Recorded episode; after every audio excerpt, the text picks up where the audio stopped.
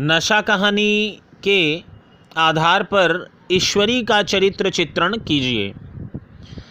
ईश्वरी नशा कहानी का एक प्रधान पात्र है। कहानी के अन्य पात्र प्रत्यक्ष या परोक्ष रूप से ईश्वरी से जुड़े हुए हैं। कहानी के अध्ययन के बाद हम ईश्वरी के चरित्र में निम्नलिखित विशेषताओं को देख सकते हैं। पहला, ईश्वरी जमींदारों एवं अमीरों के स्वभाव का व्यक्तित्व है। नौकरों चाकरों को वह मुँह नहीं लगाता, हमेशा उनको अपने रौब में रखता है। अमीरों के स्वभाव की उदंडता उससे प्रचुर है। नौकरों ने बिस्तर लगाने में जरा भी देरी की, दूध ज़रूरत से ज़्यादा गर्म या ठंडा हुआ तो वह आपे से बाहर हो जाता है। ऐसा पाठ पढ़ने पर आपको पता चलेगा। दूसरा ईश्वरी व्यवहारिकता, व्यवहारिक ज्ञान में कुशल है। यानी स्टेशन से जब वह अपने मित्र के साथ अपने घर के लिए रवाना हुआ तो वह रिफ्रेशमेंट रूम में खानसामों को, यानी वेटर्स को, इनाम इकराम भी बख्शीस भी देता है। खानसामे भी ईश्वरी से बड़ी नम्रता और अदब लिहाज से पेश आते हैं।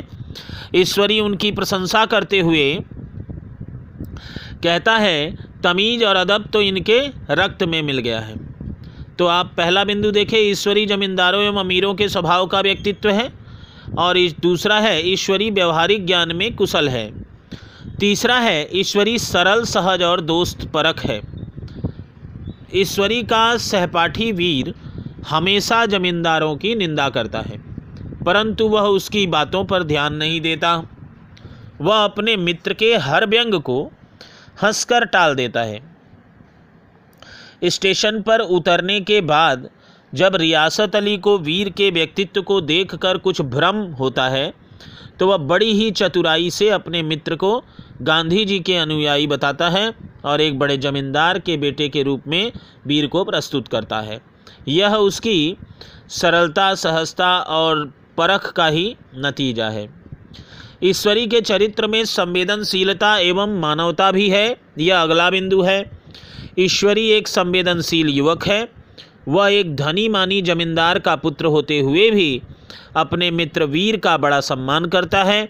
अपने घर जाने पर वह अपनी माँ, ताऊ, चाचा सभी से वीर का परिचय कराता है।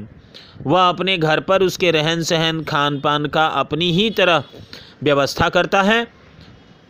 वह हमेशा अपने मित्र की झूठी प्रशंसा भी करता रहता है, जिससे लोग उसको यथार्थ को न जान सकें और उसकी इज़्ज़त करें।